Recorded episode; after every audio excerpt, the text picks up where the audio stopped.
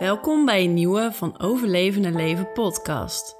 De podcast waarin we weten dat het anders kan, maar nog zoekende zijn hoe. Vandaag praat ik over de twijfels die ik heb op het gebied van mijn werk. Dat vergt denk ik een korte inleiding. Ik werk nu bijna negen jaar als gymdocent op een leuke school waar we echt hele leuke leerlingen hebben. En het werk past eigenlijk ook best wel goed bij me. Zo hou ik heel erg van sporten, van bewegen, heb ik veel energie. Het is natuurlijk perfect om dat als gymdocent kwijt te kunnen. Ik vind pubers ook heel erg leuk en interessant hoe ze denken. Zelf als puber heb ik best wel wat lastige periodes gekend. Dus ik vind het fijn om ze daarbij te helpen. En ik ben mentor en dat mentorschap, dat een beetje moeder zijn over een klas, dat vind ik ook heel erg leuk. Allemaal dingen die goed bij me passen.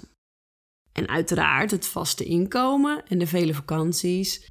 Dit is ook wel een hele fijne, belangrijke bijkomstigheid. Maar als ik dan heel eerlijk ben en echt wat dieper kijk, dan voel ik toch de laatste tijd dat mijn werk niet meer helemaal passend is bij wie ik nu ben.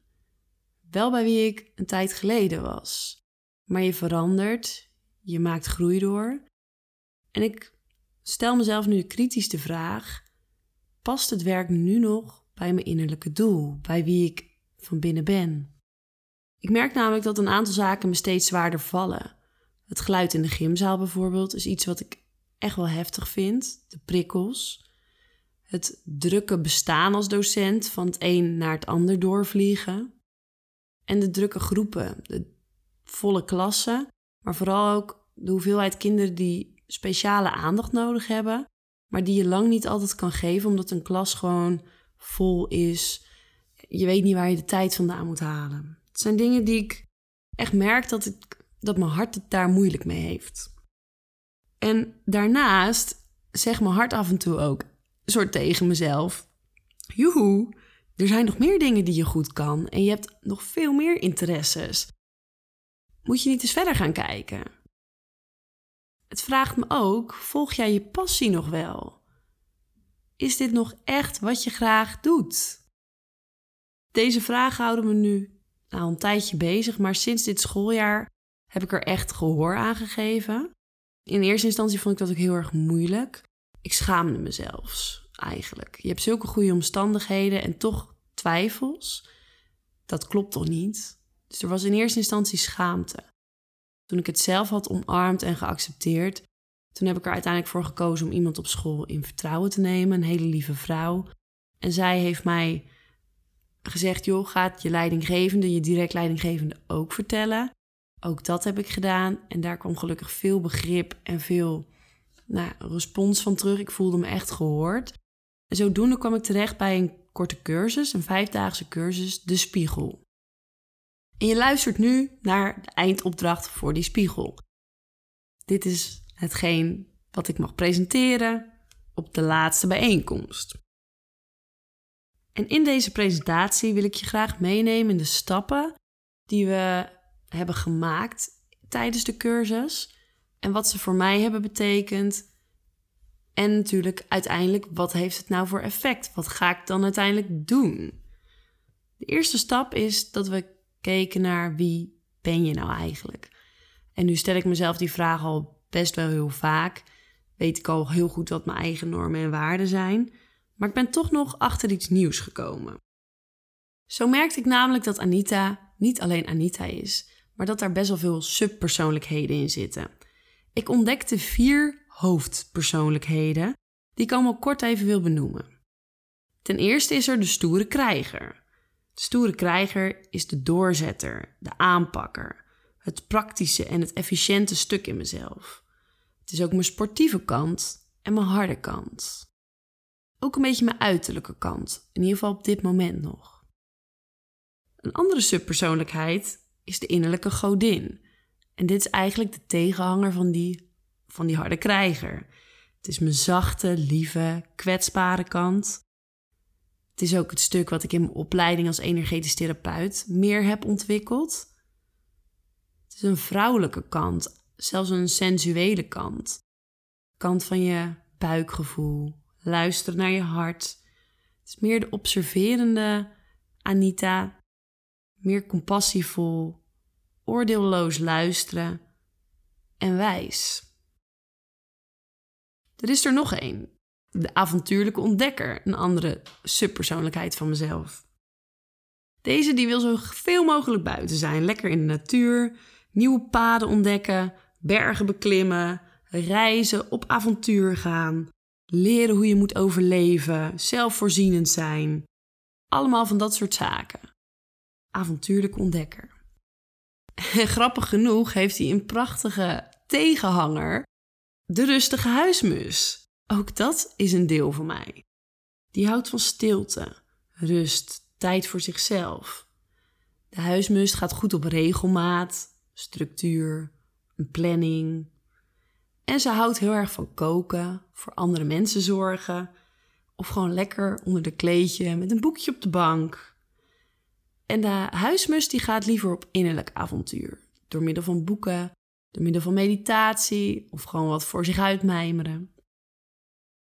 Deze vier zitten dus allemaal in mij. Dat was wel leuk om te, om te ontdekken. En als ik dat dan bekijk in mijn huidige baan, hoe is dan die ranking van die vier persoonlijkheden op dit moment in het werk dat ik doe? Nou, ik denk dat het wel duidelijk is dat die, die krijger, die stoere krijger, die staat duidelijk op één. Misschien wel 80% van de tijd. Die is continu, daar komt de energie vandaan. De innerlijke godin, die komt wel op de tweede plek, want die probeert zichzelf steeds meer te laten zien. Hoe uitzicht dat? Bijvoorbeeld dat ik probeer echt te luisteren naar als een leerling iets te vertellen heeft of als een collega met een probleem zit. Uh, ik probeer oordeelloos te zijn, meer te observeren. Dus dat stuk probeer ik meer en meer te integreren in het huidige werk, maar vind ik wel heel lastig. De rustige huismus die komt op de derde plek, maar wel alleen als de krijger vindt dat ze het verdiend heeft. Dus er moet eerst hard gewerkt zijn, de zaakjes op orde. Als dat allemaal zo is, nou, dan mag ik lekker ontspannen en kan ik inderdaad de rustige huismus uithangen. Maar het is dus wel eerst het is voorwaardelijk, laat ik het zo zeggen. De avontuurlijke ontdekker, die heeft het gevoel op onhol te staan. Als het straks vakantie is, dan mag ze af en toe weer eventjes naar buiten. Soms in de weekenden, als we iets nieuws gaan doen of ergens mooi gaan wandelen. Maar over het algemeen voelt ze zich niet gehoord. Zeker niet in haar huidige werk. Vervolgens gingen we kijken naar de wensen die je nog hebt. En dat mag op het gebied van werk zijn, maar ook gewoon op het gebied van je leven. Wat zijn de dingen die je echt nog heel graag wil doen? Ik kwam op een aantal zaken. Ik vind coachen en begeleiden van jongeren en jongvolwassenen superleuk. Ik inspireer graag mensen, ik praat graag met mensen. Ik maak graag podcasts, dat is iets waar ik ook achter gekomen ben. Maar ik heb ook nog een aantal andere dingen. Zo wil ik eigenlijk ook nog heel graag reizen, leven in de natuur, moeder zijn, liefde en bewustzijn verspreiden. Het is best wel lastig om te zien, oké, ik denk dan altijd gelijk, hoe maak ik daar dan weer een inkomen mee? Want uiteindelijk moet ik toch zorgen dat die maandlasten elke maand betaald worden. En dan kom je dus al gelijk op het stuk belemmeringen. Het is natuurlijk heerlijk om te dromen. Het is ook heel goed om te dromen. Maar je stuit altijd op de belemmeringen. Ja, maar dit. Ja, maar dat. Ik ging op zoek naar wat zijn nou mijn grootste belemmeringen om bepaalde dingen wel of niet te doen. De belangrijkste daarbij is dat ik gewoon heel veel behoefte heb aan controle. Financiële zekerheid, een soort krampachtigheid om de dingen maar de touwtjes in handen te houden. Dat ik anders bang ben dat dingen misschien fout gaan, dat ik verkeerde keuzes maak. En daarmee de tweede belemmering was of is dat ik gewoon moeilijk durf om echte risico's te nemen. Bijvoorbeeld, stel je zou je baan opzeggen dan zit er een stemmetje in mijn hoofd die zegt: Ja, maar dan krijg je nooit meer zo'n goede baan voor terug. Of uh, zie dan maar eens een keer nog wat anders te vinden op dat gebied. Dus er zijn dan altijd soort van stemmetjes die me ontmoedigen. Die zeggen: Nou, hou het maar zoals het is, want die controle, dat is toch wel heel fijn. En ik snap die belemmeringen ook. Ik snap ook dat ze me, en die stemmetjes, dat ze me willen behoeden voor een verkeerde keuze maken of wat dan ook. Maar ergens ben ik dus ook een beetje klaar met die stemmetjes. En denk ik, ja, maar wacht even. Ik heb op dit moment één leven. En het gaat erom dat ik met het leven doe wat ik echt belangrijk vind. En dat als ik een bepaalde stap maak, dat ik die stap vol vertrouwen, op, vol vertrouwen op de goede uitkomst, dat ik die gewoon maak. Dus ik kijk wel met compassie naar die belemmeringen, maar ik probeer ze ook om te buigen naar vertrouwen. Want als je je alleen maar door belemmeringen en dus door angsten laat leiden, waar kom je dan? En tegelijkertijd weet ik dat het ook belangrijk voor me is, die zekerheid. En dat is echt een soort tweestrijd. Aan de ene kant de wensen, aan de andere kant de belemmeringen. Kort samengevat, ik ben er dus achter, nog beter achter wie ik ben en wat er allemaal in mij zit. Ik weet wat mijn wensen zijn. Ik weet ook wat mijn belemmeringen zijn om die wensen in eerste instantie misschien niet na te leven. Om te blijven bij het oude. En wat dan nu? Wat wordt mijn plan van aanpak? Wat is de conclusie? Ik moet je eerlijk zeggen dat ik dat nog niet helemaal weet. Het is niet zo dat ik van vandaag op morgen mijn baan op ga zeggen. Ik besef me gewoon ook heel goed dat dat wat ik hier heb, dat het waardevol is. Maar aan de andere kant wil ik ook gehoor geven aan mijn hart. En mijn hart weet dat het uiteindelijk anders moet, anders kan en anders zal gaan. En dat is het hele mooie. Ook al weet ik nog niet hoe precies, ik heb zo'n sterk vertrouwen dat het gaat veranderen, dat er op een gegeven moment een weg duidelijk wordt, een pijl van al die mogelijkheden. Die moet je volgen, die moet je ingaan. En eigenlijk gebeurt dat nu al doordat we zijn begonnen met de podcast maken. Dat is iets waar we al een tijd over spraken met elkaar en dat zijn we gaan doen. Dus dat is al een eerste stap. Of het vervolgens wordt dat we toch nog een langere tijd op reis gaan. Of dat we gaan kijken of het ouderschap misschien de volgende stap is. Of weer iets anders werken voor jezelf. Dus een eigen coachingspraktijkje beginnen. Ik weet het niet. Maar ik weet wel dat het komt. Er bruist op innerlijk niveau gewoon van alles.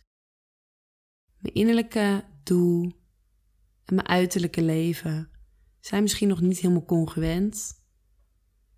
Maar ik voel aan alles dat dat komt.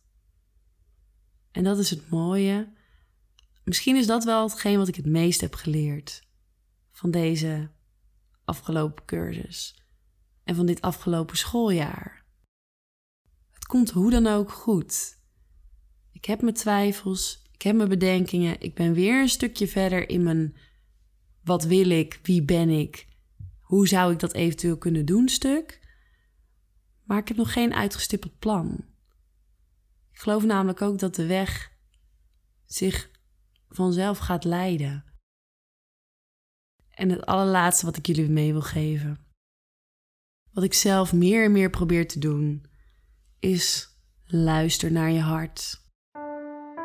Ik denk dat dat de enige echte noodzaak is in dit leven.